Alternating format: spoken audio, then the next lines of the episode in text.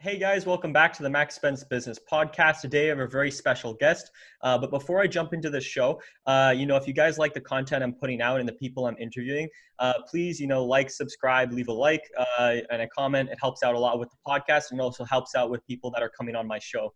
So without further ado, uh, today's guest is uh, Scott Chompin. So Scott is actually the CEO and founder of the Urban Specific Pacific uh, group of companies. So they pretty much specialize in urban infill development, and uh, they're a real estate they're a real estate firm, and so they do a lot of different stuff um, as well within the real estate field. But it's great having you on the it's great having you on the show, Scott. Yeah, great to be here, Max. Appreciate it. Awesome, awesome. So why don't we jump right into this? Uh, I know we were talking previously before the show started a little bit about your uh, family's origin uh, story from you know coming from the UK to to the and then emigrating to Canada and the U.S. Why, why don't we dive into that, uh, that, that because that sounds like a very interesting story.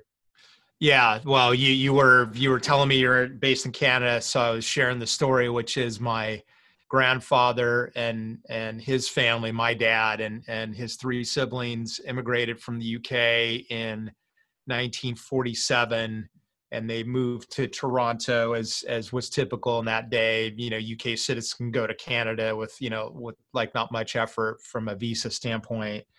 And then the the story I'm told was in the middle of winter in Toronto. Uh, my grandfather by himself rode the train west to Vancouver and then picked up the train south from Vancouver. And the story, at least as it's been told to me, ended up at the end of the line, quote unquote, in Long Beach, where we're based now and it was like middle of winter but it being southern california it was like sun was shining it was you know 80 degrees and the palm trees were blowing in the breeze and you know sort of like hey like this is it. We're going here. My mother and four kids you know basically moved from toronto down to long beach so that puts us in long beach about 1948 49 and then our family's been here uh, ever since then. So so i would be third generation then and my kids are fourth generation in in California and in uh, Long Beach specifically. Wow, wow, that that that, that that's an incredible story. That, that that's amazing. That I, I, love that. That like it's it's it's sort of like a movie story, you know, traveling across the. Well, you know, it's it's interesting that you say that because like I I think about it. I mean, I don't know about you, but like yeah and you know i didn't give these details but you know my grandfather who was you know the you know the sole breadwinner of the family i mean moving from the UK to Toronto with no like networks, no, you know, prospects that you might say in the day, and then even more radically moving to the US, um, really arriving in Long Beach and you know had had a career background from when he was in UK, but really spent numerous years and actually was a firefighter in the London Fire Brigade during World War II and so didn't necessarily have a career like a standard career and world war ii would have disrupted that. But the thing i always think about is holy cow like moving your family your wife and four kids you know across you know overseas. And you know he he he figured out you know he was the head head waiter at a you know really pretty high end restaurant in the time in downtown long beach. And then ultimately uh, found his way into uh, being in, in sales uh, in the automobile industry, you know, car sales, and actually spent probably 20 or 30 years, you know, being very successful doing that. But I don't know. I don't know if I've had the guts to do that. I mean, that's a big yeah. deal.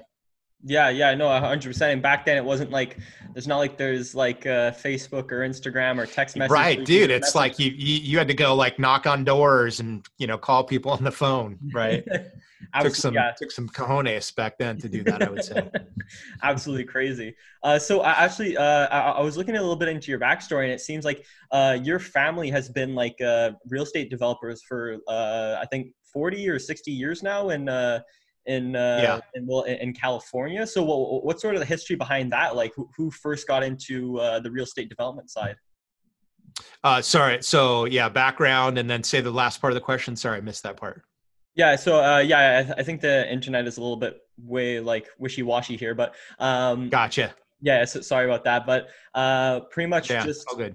Uh, so, like, what, what, how, how did you actually like? How did your family get into real estate? Mm-hmm. Yeah. So my so my my uncle Mike Choppin and my dad Kerry Choppin were were both in the business, but but Michael was, you know, uh, you know, the the son of an immigrant family, right? Uh, born in UK, immigrated over here. Uh, was probably you know 12 or 13 by the time that we came to the or they came to the U.S. And I think just the classic story uh, of, of growing up as as the kids of, of immigrants, right? Like you you just you, you you hustle, is the way I put it and so he basically was this sort of this person that was built to to be entrepreneurial and went into real estate in 1960 as, as you alluded to um, and then built you know really one of the largest commercial real estate development companies in california and you know one of the you know top in the united states a company called idm corporation and really ended up building millions of square feet of commercial office and then you know several thousand units of apartments. Um, and then that from what you know michael basically you know being the the uh, the the pioneer entrepreneur starting in 60 and then my dad got in the business in the late 60s and then i grew up around that so that you know sort of showed me what what being an entrepreneur was and really informed me of you know really what what not like i wasn't required to have real estate development as a career choice and by the way it's not a like common career choice. It's not like you go to the library and read a book on, hey, you want to be a real estate developer, here's what you do. Um, but being around them and watching them and what they did, um, at least showed me what to do and gave me background on what to do or like what a real estate developer does, right? Um, and then later, when I was, you know, 18 or 19 years old, I, I, you know, do a lot of reading and always have, and read you know several books, but they were sort of in that genre of you know how to how to invest in real estate and you know make a million bucks on the weekend kind of you know thing and that those books showed me what deal making was right how to find an undervalued asset and improve it and sell it at a profit or, land, or real estate development really is the ultimate value add is what what i say is you find an empty piece of land you build a building you rent it and then you've increased the value and either hold it at higher value or you sell it. Um, so you know the the the background and the observation over my my early life, you know, taught me what it was to be a real estate developer, and then to me it you know for a period of years i didn't want to do that right like as kids do you, you go oh, i don't want to do what my parents do um, but then I, after reading these books, I, you know, the light bulb went on. I was like, oh, okay, this is what they're doing, right? Like I didn't, you know, I didn't see the deal making necessarily as much as just, you know, saw what they did sort of day to day, although the deal making was inside of that for sure. Okay, okay, awesome. So when when you started out, did you start like a lot of people that maybe think when they go into real estate, it's like, oh, you have to become a real estate agent or something. Mm-hmm. Uh, did you get your real estate license, or did you just, uh, or did you just start like start finding out how to sort of put these deals together raising capital uh, finding these properties like how, how did how did you sort of start in the in, in the real estate business yeah so great question. So so for me um, really once i decided at like 18 years old that hey i know what a real estate developer was is i read these books about deal making that sort of enlightened me on like what do you what do you have to know how to do at least at some level or at least that's what i you know I thought I knew, and and uh, after high school, I, I, worked in the construction trades for a couple years while I was still sort of going through this process of figuring out like what my career choice is going to be, and that sort of showed me what not to do. Right, I didn't want to do construction and and do that. Although you know it's a good business and certainly a lot of great people doing it. it just wasn't going to be the challenge that I was intending. You know, mental and, and knowledge challenge that I ultimately knew I wanted to.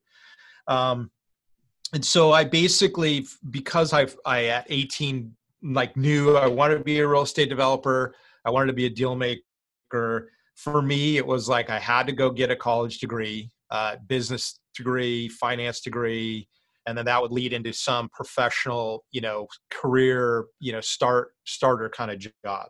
And I specifically knew I wanted to work for other people because I knew like just very intuitively that although I had the background through my dad and my uncle and working on sites and reading books, like I knew there was all this knowledge to gain, right? Like I needed to learn. So I really basically my my path was to go work in the professional real estate development industry.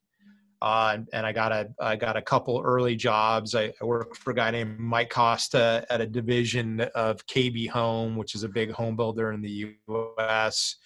Um, and I worked for the division of theirs that Mike ran that uh, was an apartment development, you know, uh, division syndicator and developer of new construction apartment buildings. And then I left there and, and for a little while worked for another company that did market rate, um, you know, just pure like luxury rental housing. And I spent about five years, give or take, uh, just basically early career development, learning how to be a real estate developer. Really, my job title was project manager. And working for Mike Costa, I had the great luxury of Mike's philosophy about managing projects as a as a PM was you you ran it from beginning to end. Like a lot of people in real estate development or maybe home building, uh, you know, you go, hey, you're a land act guy. Um, hey, you're you're a you know you're an entitlement guy. Hey, you're the construction manager. Hey, you're the leasing person, and those career silos don't go together, right?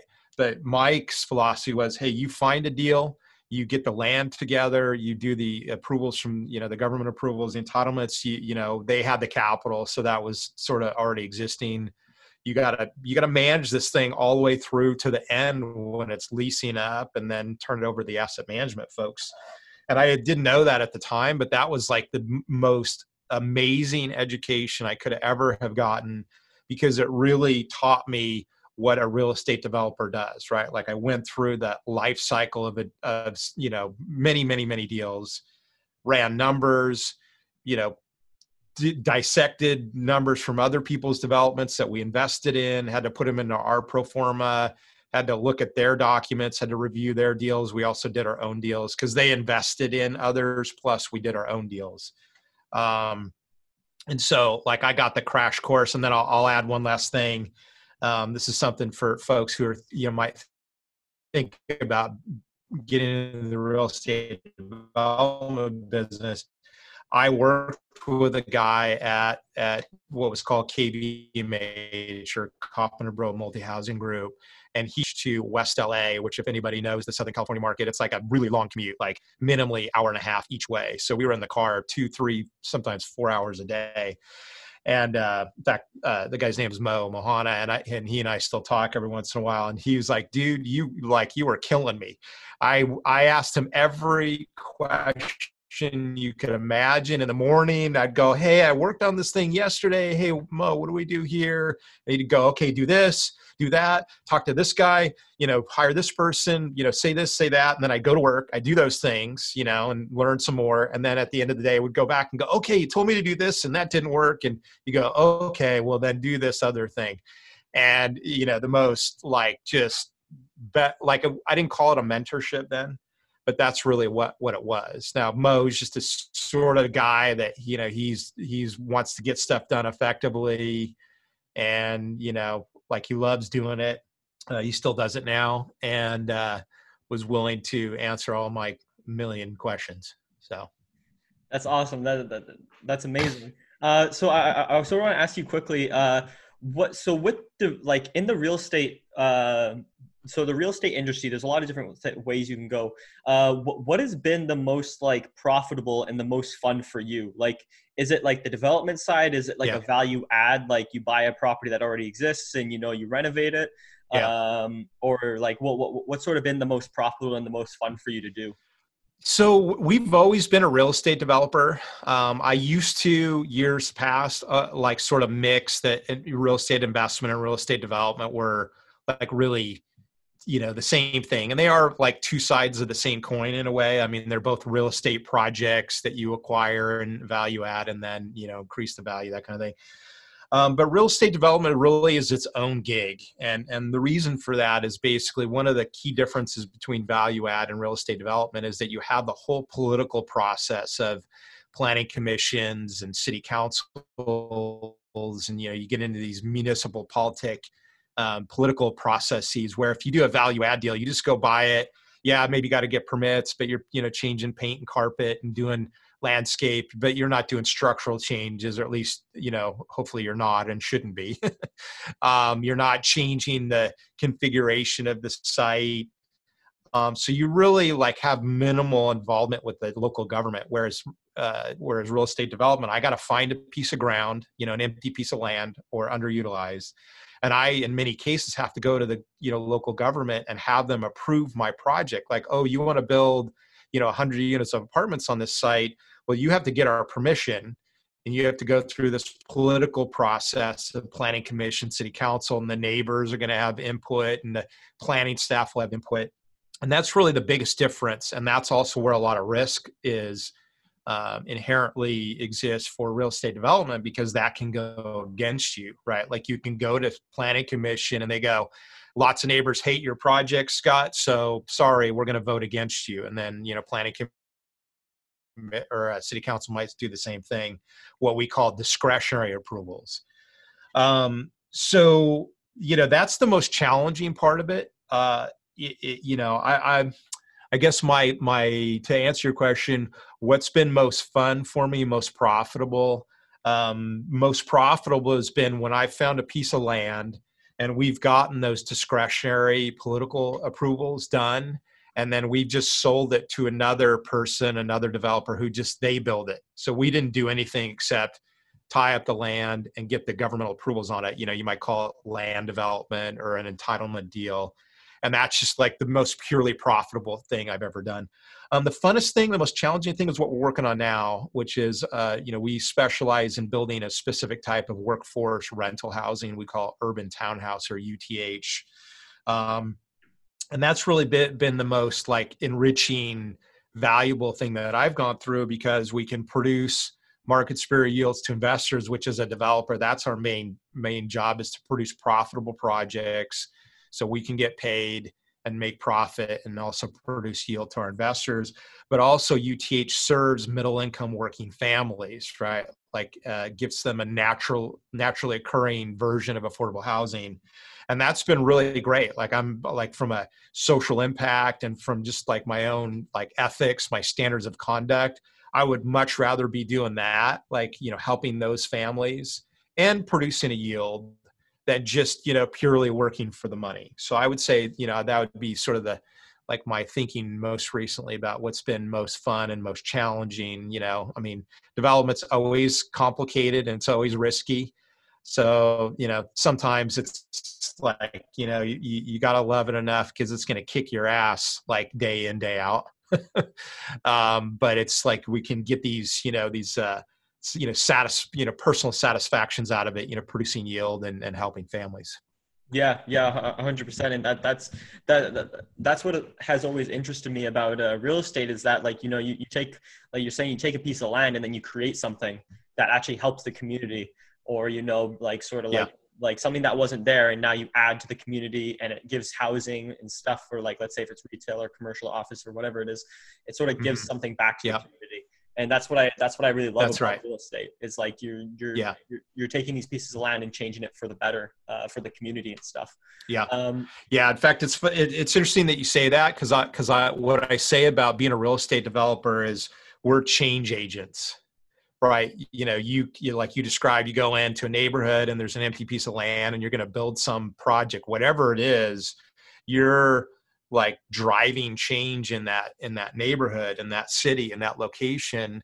and that is producing value if you do it right but also you know like the reality is you know uh, human beings around the project most human beings don't like change right like if you think about it really fundamentally everybody likes st- stability and hey, I, it's been an empty lot there for 30 years. I, I want it to stay that way. right. And this is when we get neighbors coming in to complain about the project. So, like, we go into the process knowing that we're disrupting the human experience in and around the project. And you know in many cases we'll find land that's already approved right has the correct zoning already. And so what that does we're not indifferent to the neighbors around us. We just don't want to subject ourselves to the political risk of neighbors that are pissed off and energized because you're producing change right which is what we do like we always produce change there's never a point where we don't like implement and drive change right and so sometimes the choice of project sites is informed by the fact that you go oh i don't want that political risk so i'll just buy a site that's already zoned this is one of the ways we make the uth model like market superior yields is because we just don't do that political process in any big way. Like we do a little bit here and there. Um, but I would say nine out of 10 sites ha- already have the zoning in place and we can go straight into plan check, um, you know, get our plans approved, permit ready and build. Like we don't have to go to the political process to ask for approval. at least we try to avoid it. Okay. Okay. Awesome. So l- l- jumping now to like, let's say um, somebody who's just like you've already given a lot of like good pieces of content and, and you have an amazing story about you know your with your real estate background how you got into real estate. Uh, how would you recommend to somebody that's maybe you know uh, younger, let's say in their 20s, early 20s, uh, or you know, 18 mm-hmm. years old, and they hear this and they're like, "Wow, this is so cool! Like, I, I want to do, you know, I want to do what Scott's yeah. doing. Like, this sounds amazing, it's exciting. You know, I, I want to like yeah. change pieces of land. How? What would you say for them to get into uh, real estate? How? How? Like, if you're 18 again, how would you have done it? So I'll, I'll offer if uh, everybody goes to my LinkedIn profile, just look at for Scott K. Choppin under LinkedIn, and you'll you'll find me and look at the articles that we published on that on that LinkedIn profile and you know on my LinkedIn profile and I wrote an article called six ways to build your real estate development career. And in there I wrote exactly what you're asking about.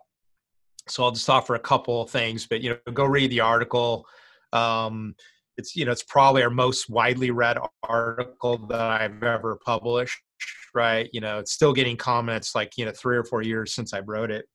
But there's a couple things so, you know, you, you know, there's no right or wrong path. Like earlier you said, Hey, did you get your real estate, you know, license? And I happen to have gotten it, but I got it years after I was a real estate developer. And, you know, lots of different career paths that could lead to being a real estate developer, you know, like legal, you know, attorneys, accountants, real estate agents, you know, construction people, architects, right? Everybody who's sort of involved in the real estate development process observes what the real estate development marketplace can produce, right, in, in profits and, and yields. And so a lot of people after a while they go, oh, I'm going to go do that. And I don't say any of those are, are good or bad. I'm just what I'm after is, you know, they're all valid pathways. It's like, what's the most effective? What gets you there the soonest, at the lowest cost, and at the least risk and least mistakes, right? So, a couple things. One, I, I mentioned the mentorship before. One of the things about you know anybody who's young, and I remember being a young like you know, uh, you know, people who want to be real estate developers are like self-selected optimists right you can't be in this business and not be optimistic like you're going to figure out a way to get it done and i you know i can get it done and and that's an appropriate way you got to have that like fundamentally uh, but you got to really acquire knowledge, right? That's the way to think of it. And being a real estate developer is different than being a real estate investor, like I talked about before. And a lot of different things about the real estate development business that are just not normal. Well, they that they find a mentor and work with that mentor, and that can be any numerous versions of mentorship. That could be you find a land deal right? And you go, I want to be a real estate developer. And then you go, I find another developer and I pair up with them in a joint venture. And part of the deal is you go, hey, let's do this deal together. And I want you to teach me. Like that's part of the deal that you would structure. Or you go to work for somebody, like I described. You know, I worked with that guy Mo, and and you know he didn't. I didn't formalize a mentorship, but that's basically what he was. If I look back at it, so you get a professional job in a real estate development company and then you seek out knowledge from the people that you work with. Um, you know you could have a just a normal mentorship like hey i don't work for you i'm not going to do a deal with you but you're in the business and you know either you know like i can trade some you know benefit back and forth that makes it worth the the, the mentor's time. You know uh, sometimes people will pay other people to be their mentor. Hey let me let me make it worth your while and uh, and, and teach me but usually you just want to look for what can you trade that's of value right? A land opportunity time maybe give time for free. My article says hey go work do, go get an internship and work for free for a year right? And you know people go oh dude scott really? I got to work for free for a year? Like that sucks. And i go i know but you got to give some value to the person who's teaching you otherwise they're not going to do it. Like if you go hey dude teach me you go great uh, I'm, you know, I got a company to run, or I got a, you know, I got deals to execute on, or whatever, capital to raise. And there's got to be some value trade, right? And and and t- free time is is one of those things that you can offer earlier in your career. Um, I'll give you an example. I had a guy work with me, a guy named Mike Lanza, and he came on board really it's sort of this internship role and he he approached me and i said hey here's the deal work on this project i'll teach you you'll work for free we'll do it for a year and then we'll we'll reassess at the end of the year. Well when the year finished up he basically we didn't have a position. I always try to when we take on interns to have a role for them to go into if there's one like a actual paid position. It just happened to be when when mike was done with his year um, we didn't have a role. Of course, he was, you know, wanted to go make money, and I totally respected that. We ended up he went and, went and did some other things, but he called me about three, maybe two months ago, and he said, "Scott, I want you to know that the year I spent with you was way more valuable than I ever knew." Only did that value show up when he went to go basically. He just got accepted in the uh, at usc's uh, uh, master degree of urban planning. He got accepted there but he also got a full-time job working for a nonprofit affordable housing developer. And when we talked and it was all good natured. I was like, hey, what, you know, how did the interview go? Like, did the stuff we worked on, did that help? And he's like, dude, I knew exactly what to say. I knew what they were after. I knew what a project, hey, take it from A to B to C to D, right? The life cycle of a project, working with the city, getting the permits, all those, you know, I mean, there's a million of examples of those things that you learn. But that shows up for people in the real estate development business. So if you're the person hiring somebody, you're looking for somebody who knows those things because they're not normal. Like even if you were like I get this asked this question a lot, and this will be in the article that people see. They go, "Oh, hey, how about if I started a construction career?" Yeah. So what I advise people who are thinking about a construction role to start their development career, I usually advise them not to do that because it doesn't teach you all the many things that you need to know as a real estate developer, running pro formas, land acquisition, managing architects, you know, construction teaches you construction of course but you need to know how to you know manage property managers and leasing process and asset management. And so i always advise people you know like like do an internship or get a mentor or do a jv in order to immediately expose you to the real estate development domain so you can start to get exposure to all those different aspects of development right because the sooner you can see them all and manage them all and, and have somebody teach you about all the different component parts the sooner you're going to be up and operational with your knowledge to be able to skillfully you know execute on a project. Where construction will teach you how to build a building which is great nothing wrong with that but you're not intending to have a career building buildings. You want a career as being a real estate developer that oh by the way manages somebody else who builds buildings right so it's like a sub subsection of development, and you don't want to build your career in that. The other thing, and why I advise people, is that when you go to interview for a real estate development role, when you say, "Oh, I worked in the construction field as a project manager or a, as a you know maybe in the field," real estate development people know what that is. And they also know if you've never done anything beyond that that you're probably limited in your capacity to deal with the other characteristics. So you get pigeonholed right in a way. And i'm not like i'm not saying real estate developers go oh construction people suck. It's not that. It's just it'd be the same as if you were an architect. Now it happens to be that architects are really involved in that front end political process. Like they deal with that a lot and they design the buildings and go to planning commission city councils. So even an architecture career has like a broader exposure to sections of real estate development knowledge base. Um, but i'm a like i'm a proponent of just just you got to get into the role whatever way you can as an intern you know mentee jv as a career.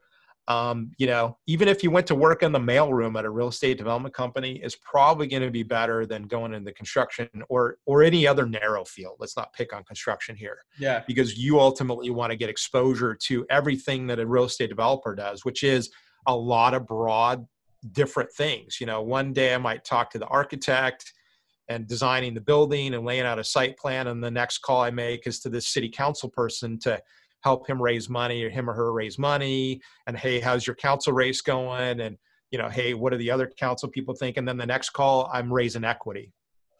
Yeah. Next call, I'm talking to the construction lender. Next call, I'm talking to the property manager. Hey, how's our leasing of units going? Right. And because I've had exposure to all those and, you know, you know, and had, you know, mistakes, you know, in every sector of that and learned how to do it. And, and also now I know to work with networks of people who know that stuff better than I do. So right now, you know, and where I'm at my career arc, it's as much about having knowledge and a good team, you know, vendors, employees, you know, team team members that know how to do that better than I. Like I have this great civil engineering firm that we do a lot of work with. I know a lot about civil engineering, but I don't you know, other than managing the process efficiently and try to be creative in the problem solving to get over breakdowns, I don't need to know how to be a civil engineer. And in fact, I'll say, hey, you know how to do that better than me, go do it. Yeah. And, yeah. You know, I know what I like, I know what the objective is. I know the direction we want to head. I know I want to keep costs down and maximize profits and, and expedite most quickly. Um, but beyond that, I don't do engineering, right? As an example, and that's true for any of the any of the domains that are involved in real estate development. Yeah, yeah, well, hundred percent, and it's like uh, it's related to other businesses. Like you're pretty much for that one project is like you're the CEO, right? Of your like you're putting everything mm-hmm. together. You're bringing the right people in. Uh, you're connecting the right people with the right people, uh, and sort That's of right. managing the whole thing. And sort of, you know, like like you were saying, is like you're talking with the city officials and making sure they're all good with it, right? Uh, then you have your specialized, yep. you know, architectures, and then you're raising capital and all this sort of stuff. But yeah, all people in, and then you're managing it sort of.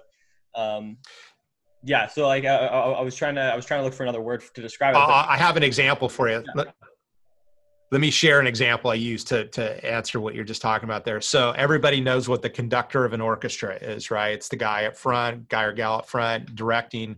But if you look at what that person's job is, usually they're going to select the music you know they're required by the board to produce gr- a great event or great music or great concert series. Um, they're they may be responsible for for bringing the team of, of musicians together. And so the example i use is the conductor knows what the violinist should play and how it should sound and how it should fit with everything else and the, the volume and the tone and but but they don't play the violin. Like if you said hey go play that violin they go i don't i don't. But I know exactly how it should sound and I want I'm I'm after a certain objective, right? And I mix it all together and I make sure it all happens and I manage it. So, you know, you sort of sit in an overview position of looking at everything, making sure it's all coordinated, that it's working well, that it produces a good, you know, event or concert or music piece at the end of the day. Um, the other example I use is movie production, right? Like a movie producer, you know they find the script they hire the actors they hire the director they raise the money or they put the money in themselves. And then they basically responsible for marshaling the whole you know project through its cycle of development to the end which is to basically produce a great movie hopefully and then launch it out in the public and hope that it's successful and makes a bunch of money. Yeah, yeah, hundred percent, and that, that that's uh, yeah, you said that a lot uh, uh, a lot better than what, what I would have said. But yeah, that, that's actually that, that that that's a great example with the orchestra and like like you're mm-hmm. saying, it's like they know, like they they they're just bringing it all together, right? They're yeah. not like you know they're not an, they're not an expert violinist or like an expert engineer, an expert architect, but they yeah. know where to get where to find one and mm-hmm. what they should that that architect or the violinist should be doing, right? That's right. That's so exactly right. Which is really interesting. So I, I sort of want to t- touch now on is like um what are some course like when you're first getting into it what are some core skills that you should be for, uh, focused on learning uh, you know is it like pro formas is it like yeah. networking uh, I, I know like this is like you should be doing all of it uh, like, yeah. yeah. but like at the beginning it's like what what do you sort of see as bringing them like as a new person that maybe doesn't have much knowledge and mm. you're trying to get into the industry as fast as possible and like with most efficient yeah. Uh, well, there, there's a few different answers, but I think I would probably start with like pro forma, running pro formas or financial modeling, right? If, if, you know, people aren't used to the word pro forma, but, you know, it's a pro forma, you know, financial model where you plug in all the variables of the project, rents, costs, land cost, you know, time, all those things are put into this, you know, financial model, you know, usually an Excel model traditionally um, and then you know this model should tell you as like a result in some sort of yield or internal rate of return number does this project work? Does it make sufficient profit to generate you know you know acceptable profits to the developer and you know appropriate yields market superior yields even to investors?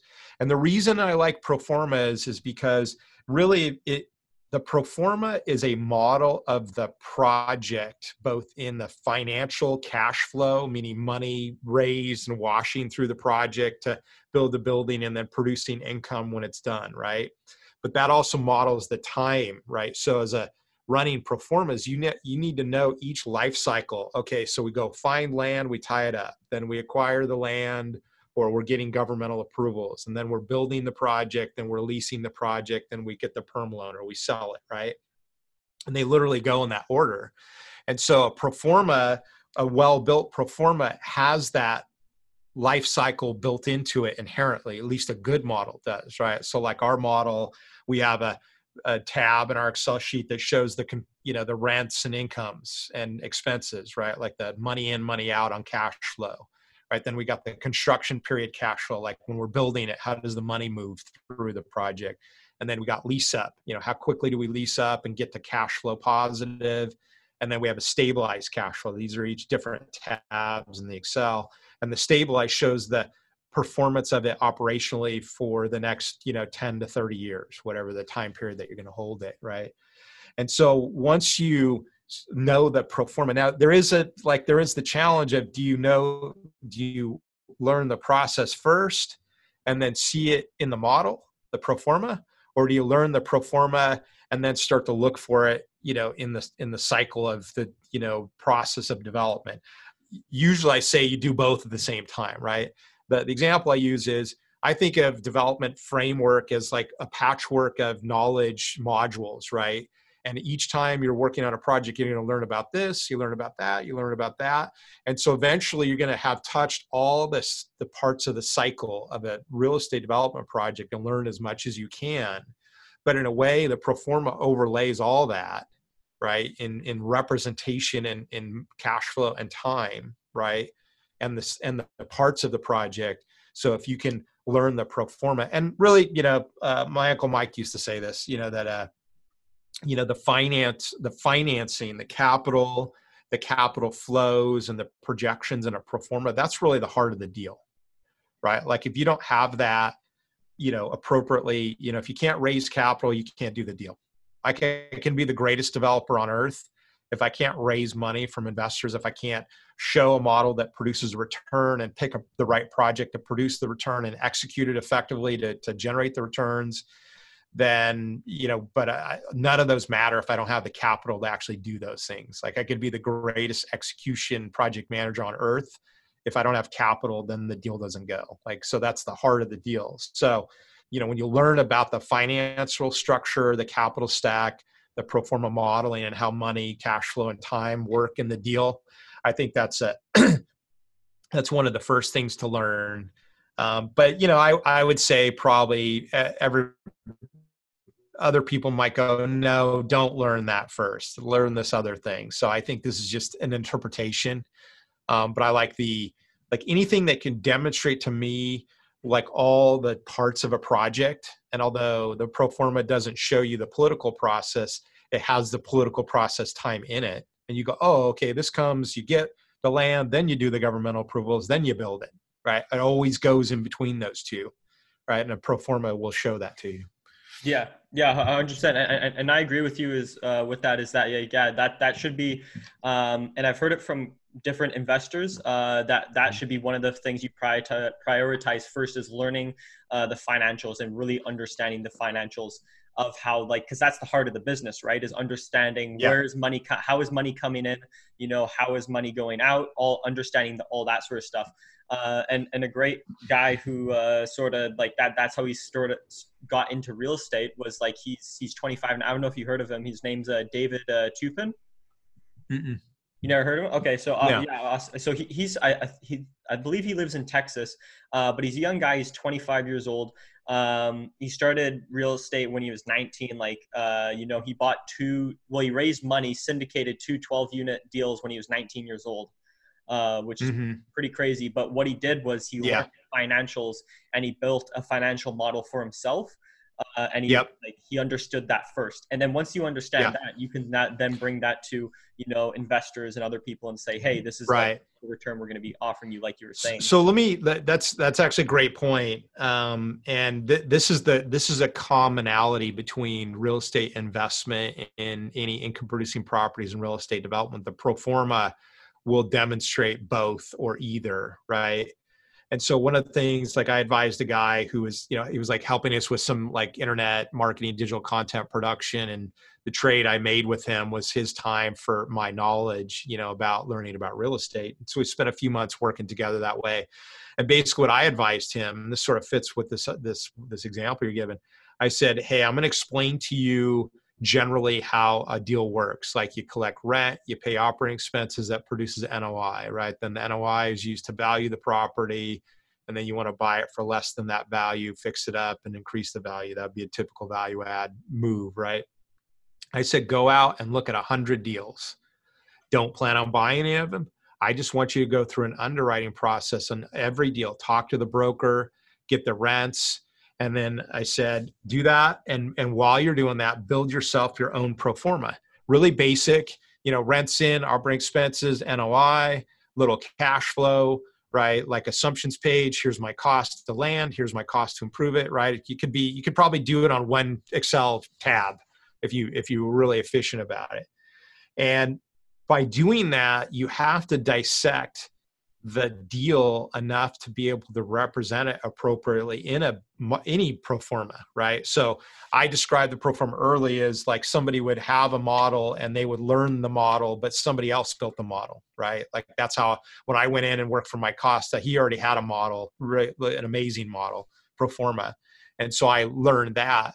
But at the same time you, you know like you described sort of coming up from the like the street level is you know the, the, the formulas for income producing properties and how to value them and how to underwrite them for yield is not that hard. It's not really when you look at it fundamentally. So you said the guy's name was david? Yeah. David? So david you know learned that and he probably talked to brokers and he probably talked to appraisers and bankers and you know built the model and people looked at it and go oh that didn't work. You know you got to fix this fix that. Maybe had a mentor right? Like you know the back we don't know the backstory or maybe you do i don't um, of you know being able to because you know most people don't know how to you know most people aren't even thinking about multifamily at 19 yeah. So there's something in something in his background and good for him right um, that gave him hey have you ever thought about multifamily? You know get in early and particularly when you're 19 dude you have no overhead you have no you know minimal living cost like you can you got your you can trade your time you know a lot of people will help you because if you are asking the right questions hey i'm david i'm 19 i'm trying to figure out how to you know i want to be in the multifamily business. You know hey would you teach me how to do this thing?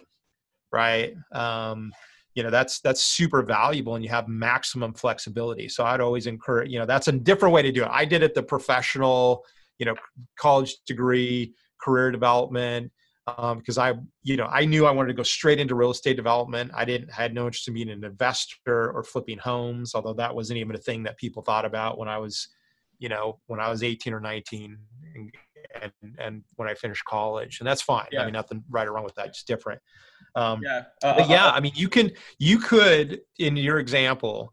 You could probably, if somebody was really efficient in their learning and they dedicated all their time to it, you could probably be relatively effective in the investment, you know, build a pro forma, underwrite deals, know good deals, and raise capital within a couple of years, maybe faster. I mean, if somebody was really, really after it and and had the right mentality about getting building your network of people that you can that can teach you and you can produce value for them in return there is no limit to the amplification and velocity that you can produce in that in fact, 99.9% of people, including myself when I was young, you waste your time by like fucking around with you know different things when if you were really focused on it. But the thing is most 19 year olds uh, including myself like you're not like dialed in that well. And and i i feel fortunate that at 19 i was dialed in. I'm going to be a real estate developer and i'm going to go to college and do career path and then work for myself eventually. Um, that's just one interpretation of it. Um, but you know, you don't need a college degree to be a real estate investor or developer, which you know David's example you know clearly demonstrates. Yeah, yeah, hundred percent. Yeah, it's uh, like I'm I'm 20 years old, and I, and I can speak from sort of my my point of view is that like um, I'm interested in real estate and I want to go down the development route, but at the same time, it's like I'm I'm like you're saying is I'm I'm messing around like uh like because I'm, I'm i'm trying to figure out like at my point is like what like what what do i really enjoy doing like what like mm-hmm. sort of like and, and i want to explore everything uh yeah. that like different options and stuff like to see like oh am i interested in this am i interested in that right um yeah. but i mean like the, the majority of my friends it's like uh I'll, I'll talk to them and it's uh it's like yeah it's like to be honest like the majority of people at 18 to 20 to 22 years old don't really know what they want to do and that's completely fine because it's like you know you yeah. like to be honest you've only been like really being at out like like just got to adulthood and started experiencing what the real world is like and what real like jobs yeah, are. for like a couple of years or you yeah. know you know a handful of years yeah yeah and and you know I, I i will say you know differentiating between when i was that age and now i mean the the the the knowledge base that's available for free via youtube and podcasts and you know blogs or whatever sources you might find is phenomenal. I mean, I tell my kids this all the time. You know, they're like, "Hey, Dad, how do I do this?" I go, "Well, go Google it or go find on YouTube." Uh, the other day, somebody was asking me, "Hey, I need to." I don't even remember. It was like some marketing move, very obscure request, and in a in a domain I didn't know anything about. And I go, "I don't know about that," but I told the guy, "I bet you if you search it on YouTube, somebody's made a video about how to do this marketing in this domain." And I went and did it. I, let, I did the search and holy cow it came up right? Like dead on that really super narrow tiny little thing that you would just never even think of. Um, I, I, will say this though. In fact i'm working on this.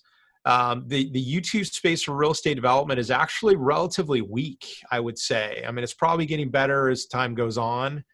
Um, but I actually um, I've worked on, on a, a couple of series of videos. In fact, if people go to our YouTube channel, um, and look for uh, something entitled like it's a playlist called the life cycle of a california multifamily deal.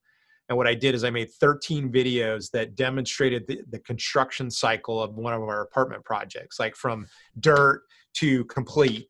And every little hey here's framing here's plumbing here's electrical here's this here's that right? And i went and toured around the the project and sort of narrated as i walked around with the idea of having people you could watch that and by the time you get to the last one you will know relatively well how at least a stick frame residential building goes together. And then um, i'm actually working on uh, a book that basically would do the same thing that would take you sort of step by step you know um, you know like component by component of each you know hey check the zoning. Hey here's how to find land. Hey here's how to work with an architect. Hey here's how to work with a lawyer hey here's how to underwrite a deal right um, uh, people want to go to the LinkedIn profile. I've actually written several articles just on how to underwrite apartment deals, like two or three article series. Uh, you know, in in money in, money out, NOI valuation. I did it in like narrative format, um, and and I just offer those things that I that I've produced myself. I mean, clearly there's tons out there, uh, but I was really specifically after trying to be a resource of knowledge in the space of real estate development from the standpoint that's why i wrote the article you know six ways to build your real estate development career because i started thinking about like what would i do? How would i do it? It's different. Um, you know i didn't go into hey look at youtube um, but certainly that's you know plenty you know plenty of information plenty of knowledge out there to really move very very fast. Like the velocity of learning right now is insanely high. I mean and and and and good. You know that's that's the environment we all want yeah, yeah, hundred percent. And with that, like that, that like you're doing two amazing things right there. One is like you were saying, is you're like you're placing yourself as the you know the real estate developer as like the expert real estate developer on social media like you are the guy like and that's going to build brand and people are more people are going to know about mm-hmm. you and like say Uh, like, That's right. It's, yeah, it's a hundred percent. And then you you know there's somebody that's working in a different firm that like private equity or something and sees like you know maybe sees their video, gets recommended mm-hmm. your video, and they see you and they're like, oh, this guy's doing actually some pretty right. cool stuff in California. Maybe we want to put some you know some capital toward like towards this guy or something. Yeah. And the, and the second exactly thing right. is like you're giving yeah. back to the community, which like um, which people love. Like you, you look at um, uh, uh, like one of the best examples. I don't know if you heard of a uh, called Gary Vee. Yeah, I'm a, I'm a, I'm a huge follower of his. Yeah. Yeah. Yeah. So that, that guy, like, he's absolutely phenomenal and he just gives back to the society, like gives back to society and yeah. people love him. Well, so his, his, whole philosophy is value first, right? Like, you know, jab, jab, jab, right hook, you know, value, value, value. And then every once in a while you're going to, you know, you'll give the right hook to sell. Right. But it's value production first. In fact, my, entire digital content platform, which is you know all these videos and you know website and blog posts and e- email blasts and social media, is all directly comes out of that. I mean, I was doing that before I was a follower of Gary Vee, but when I really started looking at what he was doing, you listen to his videos, and he's like, you you produce value, and and the and the sales or the transactions will come. I mean, Tim Ferriss is another like you know good demonstration of that. You know, he's got, you know, he, his podcast is huge. And every once in a while, he'll go, Hey, I'm releasing a book. Everybody check it out. You know, I've, I've you know, he even says, Hey, I've produced a, a, lot of value for you guys. Hey, go check this book out for me. And I mean, he's, you know, he's like in a good mood about it. And then, you know, and then he sells millions of books. right now, he was selling millions of books probably before the podcast. But I think in this environment of, you know, value production first, you know transmission of knowledge transmission of help right? You know adding value to people's process. That's so important. In fact that's really a fundamental you know tenet of like my own like personal and company ethics and ethics being standards of conduct is hey be, be a producer of value first and then the transactions will come now you do, you do have to ask for them right you still have to be in a sales conversation hey i've done all these great things for you hey here's what i need now right? Hey, help me back. I need this, you know, I need this help, pay me or hire me or whatever, right? Whatever it would be. Yeah. Yeah. hundred percent, hundred percent. That, that, that's exactly true. Uh, I, I, sort of want to jump now to, uh, cause I, I know we only got like a couple more minutes and stuff, uh, is, uh, going like, mm-hmm. how is like with, uh, we haven't touched on it yet, but how has COVID affected, uh, the real estate market from what you've seen, uh, for development and things like that? Yeah. Uh, um, yeah, like, like, cause like nobody's dealt with you know probably in your lifetime or other people's life like the majority of our lifetime we haven't dealt with a pandemic on this scale before so how, how has this affected the yeah. real estate market and development market well you know so there's a co- so i'll answer a couple different ways just sort of like general assessments of what i what, like what i'm reading i mean we i i probably read you know i probably subscriber via email to every major uh, multifamily market report that exists in the marketplace, at least I, you know, all that I can find and, and, you know, hunt for. So, you know, multifamily is being affected, you know, and in, in a few different ways, but I'll sort of put in a couple buckets. One is, you know, obviously employment is in the retail and service economy is badly affected, right, from these lockdowns. And that's impacting those people who would be employed in those situations or those companies and how they rent now, obviously, a lot most places have eviction moratoriums. You know, we're based in California. We have you know some of the most you know radical eviction moratoriums that exist. So that sort of protects people for the time being. But we're seeing a couple things happen in that multifamily domain as a function of coronavirus. One is in the brand new A product, right? Like just finished brand new construction, luxury, mid or high rise. Um, we're seeing that those are generally going to be studio and one bedroom units predominantly, maybe a little bit of two bedroom and, and markets outside of, you know, urbanized areas. Uh, but we're really seeing, you know, velocities of leasing and the rents associated with those new units to be impacted probably most out of everything that we've seen, right? Those are just finished the building, brand new rentals. Usually those guys are going to try to get the highest rents in the marketplace because they're brand new and the best product and, you know, best design and all that kind of stuff. Um, so, you know, the stats are different depending on who you talk to, but, you know, we're probably looking four to 6% decline in rents um, in the time being.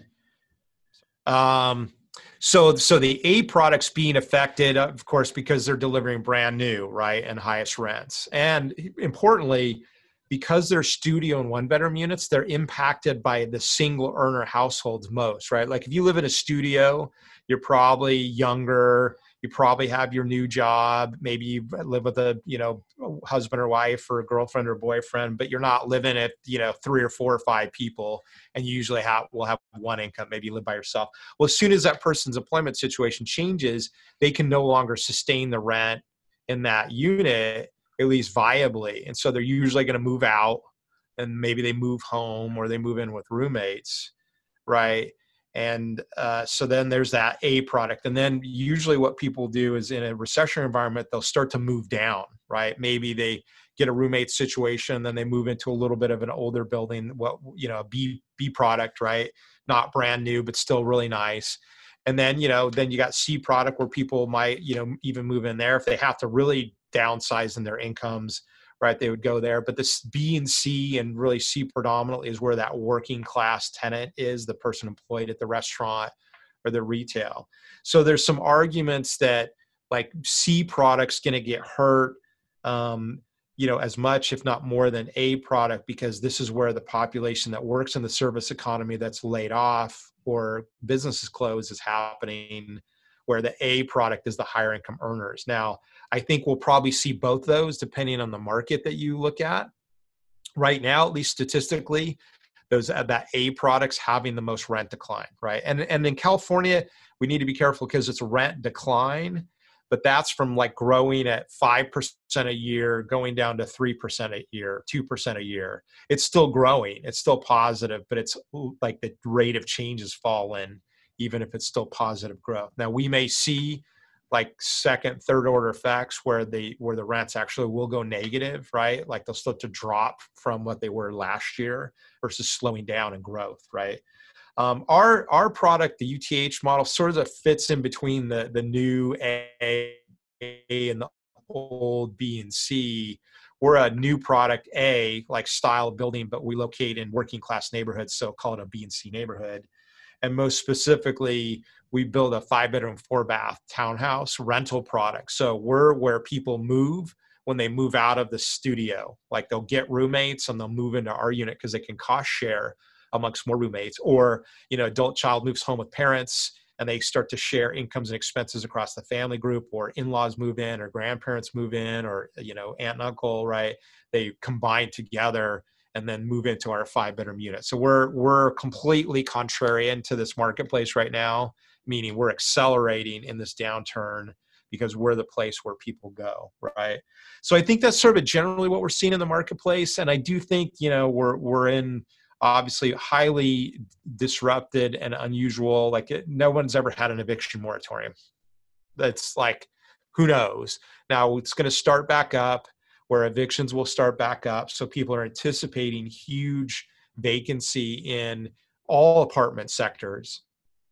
Um, eh, but but again, it depends on the market. Um, I, I, think you know everybody was uh, ever. There's something called the rent tracker that the National Multi Housing Council does, where they track a portfolio of you know you know some millions of units and the rent payment you know how are these people paying are they paying on time how much are they paying are they late do they not pay and it's been tracking around you know like one or two basis points below what it performed at last year and it has not fallen off the cliff yet. People keep saying oh in may it's going to fall off. Oh in july the you know the stimulus the federal stimulus and employment money's fallen off. Then you know august we're going to hit the wall. Nope.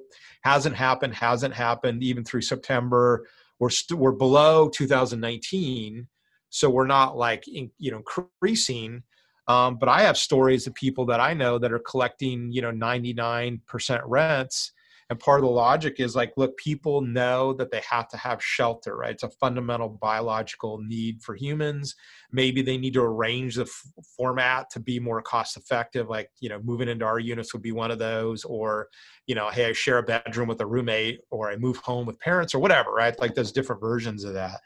Um, but the reality is in a recession people do act economically defensively right but they still live somewhere they're not moving nowhere. I mean, maybe some people become homeless, and that would be unfortunate. um, but the vast majority of people are going to reconfigure but they're still going to live somewhere and so the the task then for the developer or the owner of assets is are you an asset owner that is recession prone asset or are you an asset owner that's recession resilient that's a differentiation we're making right now. That's a new differentiation for us a new narrative where we're saying hey we want to we are and and are going to work to be more recession resilient which is in a recession people move into our units and actually amplify and, and add velocity to our business plan which isn't typical by the way. Like this is totally contrarian and uncommon but we designed the workforce housing to in fact be that way and that was sort of one of our original tenets of the business plan Oh, okay, okay, yeah, yeah. That, that that's very interesting. And with that, like w- with your company, uh, because uh, like you know, there's some people, there's some companies that specialize, you know, in you know a class apartment like condos, apartment buildings, right? That's what the majority they build in, uh, you know, in um, you know, in large uh, cities and stuff like that.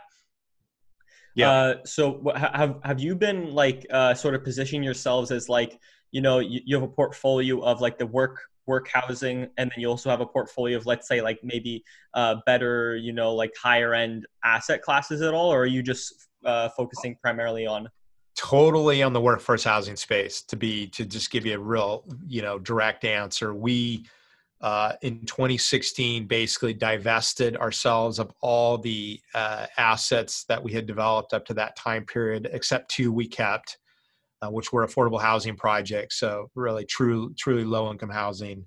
Um, but everything else that was market rate, just luxury A product. We built a 453 unit deal that we JV'd with Lennar in Denver in a, in a city called Westminster in the Denver metro area.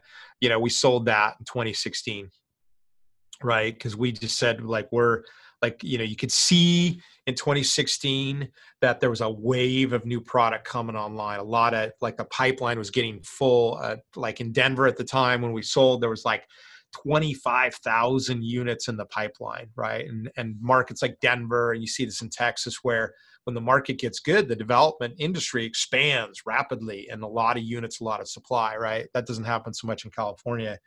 But it was at that time that we made the, the, the determination that we didn't want to compete in that mainstream marketplace with all these big giant companies like Trammell Crow who just were to, you know, they could do a lot of big, huge projects, low cost of capital.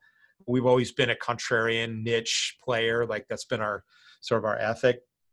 And so because of our background, my background in affordable housing, when I worked for Mike Costa, you know, I knew, you know, middle income families were were underserved and also, you know, undersupplied, right? Like there just wasn't a lot of competition in that space. So we divested ourselves of every project in 2016 and by 2017 we were fully committed to the UTH model solely and still are now and in fact because of this recession resilience i described we're actually expanding our business plan more rapidly in October of 2020 than we were in January of 2020. And that's for various reasons, but let's just say land costs have dropped.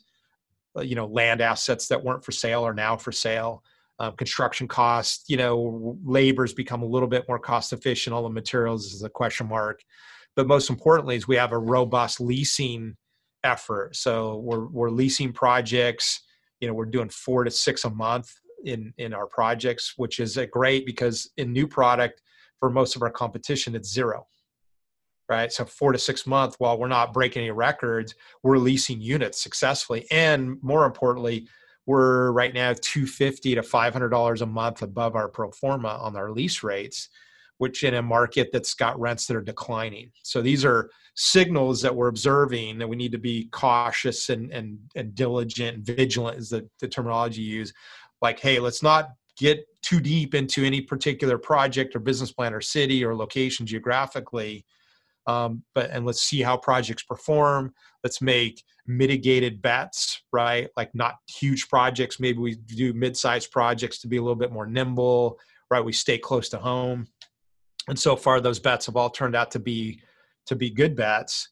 And you know we're actually now working on a whole pipeline of projects that will deliver sometime you know late 2021 you know in 2022 and beyond when we're like saying hey that's giving time for the market to go through whatever disruption it's going to go through and we know it's going to be significant and then let's get you know one or two years in between now and and when we deliver uh, leasing although we're still comfortable leasing now like we're leasing units successfully like i talked about. So you know that that's you know I, i'm speaking as if that's all sort of obvious and it's not right we had to see the market developing and oversupply becoming an issue although that's a standard thing that happens in for the development marketplace we didn't want to compete where everybody else was competing.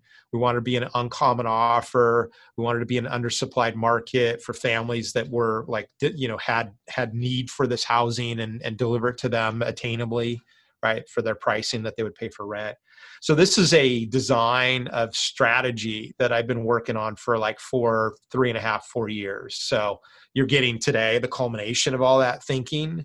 And, you know, and that's part of like when people work with me, or JV with me or however they work with me and I and I've like I you know I'm sort of working with them to to convey knowledge and do deals part of it is to to be looking at innovation right? Don't get stuck in the same model that every other developer's done. I don't want to be doing studio and one bedrooms right now not because serving those you know tenant uh, profiles that like those units is a bad thing it's a fine thing and there's lots of people that are in their life cycle that a studio is appropriate.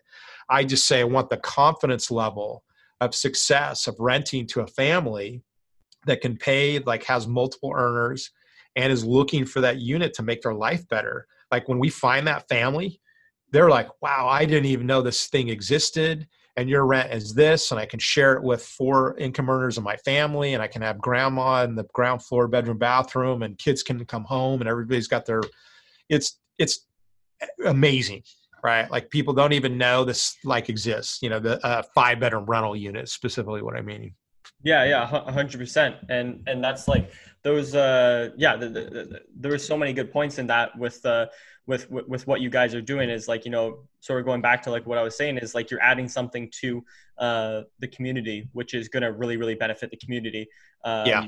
And, and also with like you know like people like like you're saying is people that not they don't know about this but by you know with you working on social media and doing more social media, more people are going to know about this, mm-hmm. right? So somebody that maybe yeah, watches your social, that's right. You know, some you know maybe some twenty year old that watches their social your social media and is you know in a you know like with their family, they could actually be somebody that moves into it, right? So it's like it's, yeah, it's really that's right. I've had that a lot. People people are like, dude, I, this is how my family lives. They they like those people. They totally get it. They're like, I get this. Like amazing you know, and I'm not looking for the kudos, but it's good to know that. And, in fact, I tell people, I you know, I had an investor one time ask me, goes, like, how do you find these families and you put, you know, this part of the family together and that part of the family or two separate families? And I said, no, no, you don't understand. These families already live this way multi generationally. We're just giving them a unit that's coherent with their lifestyle when no one ever did right nobody in the development marketplace i mean very very small examples spread you know here and there of people doing you know like townhouse rental and build the rent is becoming a, a growth part of the business. But in california to deliver large family housing that is also attainable that's really the unique part of our offer and that we use private capital. We pair that with private capital. Um, but it's like when we again when we hit that demographic they're like instantaneously they get it. And and part of it's that they just never had the opportunity to necessarily have that kind of a space. Um, and you know, in coronavirus, right? Like having work from home space, and you know, uh, you know, I hope you know we don't have any more lockdowns. I'm not a fan of lockdowns in any way, shape, or form, but I think people are working from home. You know, home has become a refuge in the way that they didn't necessarily think of it before, and so having a 17 or 1800 square foot townhouse with five bedrooms and a, a two car garage and your front door that has no common hallway like that's become a a competitive advantage in this marketplace. I mean that won't yeah. last forever. Eventually coronavirus will you know sort of you know like disappear into the background. Um yeah. but, you know these are things that people think about now for sure. Yeah 100% I, I i like to to agree with you on that point is like um i'm in the ottawa market and the ottawa market like the housing market is doing really well um, and is blowing up. And it's like in uh, yeah. uh, like I, I, was over at my friend's uh, like uh, I was over at my friend's place, and um, pretty much like literally I, I, was talking I was talking to his dad, and the there was there was houses that had sold around like sort of where they lived, and the prices they were getting for the houses were like ridiculous. Like if you asked yeah. like a year or two ago, uh, you know, like, oh, what, what was like, you know, what do you think the value of this property? You would have been like, you know, maybe like six hundred, seven hundred thousand dollars. Now they're selling for, you know, eight to nine hundred to almost a million dollars.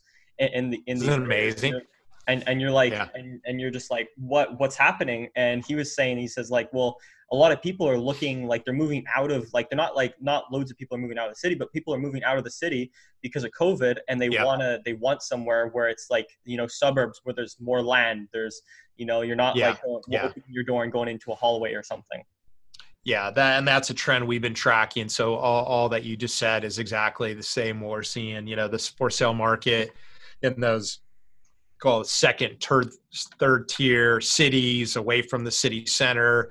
Maybe you call it suburban, maybe you call it bedroom communities. Um, those are blowing up. Yeah, you know, yeah. it's happening, and I think in probably every major urban metro. And you know, people are in a story that oh, cities are going to die. Everybody's going to move rural and suburban, and cities are dead. And uh, I don't, you know, I study study and follow, you know, a lot of people who have the opinion that like look cities are where the infrastructure is where the jobs are and yes the it's going to be affected right now in the short term while people are like literally i got to get out of new york city because i don't want to be there or la or wherever san francisco um, but the reality is you know the concentration of people and, and human knowledge and networks right? Like I, I can do business with that person or that person and my job's there is you know is going to you know that will return or will or at least society will return back to seeing those things of value.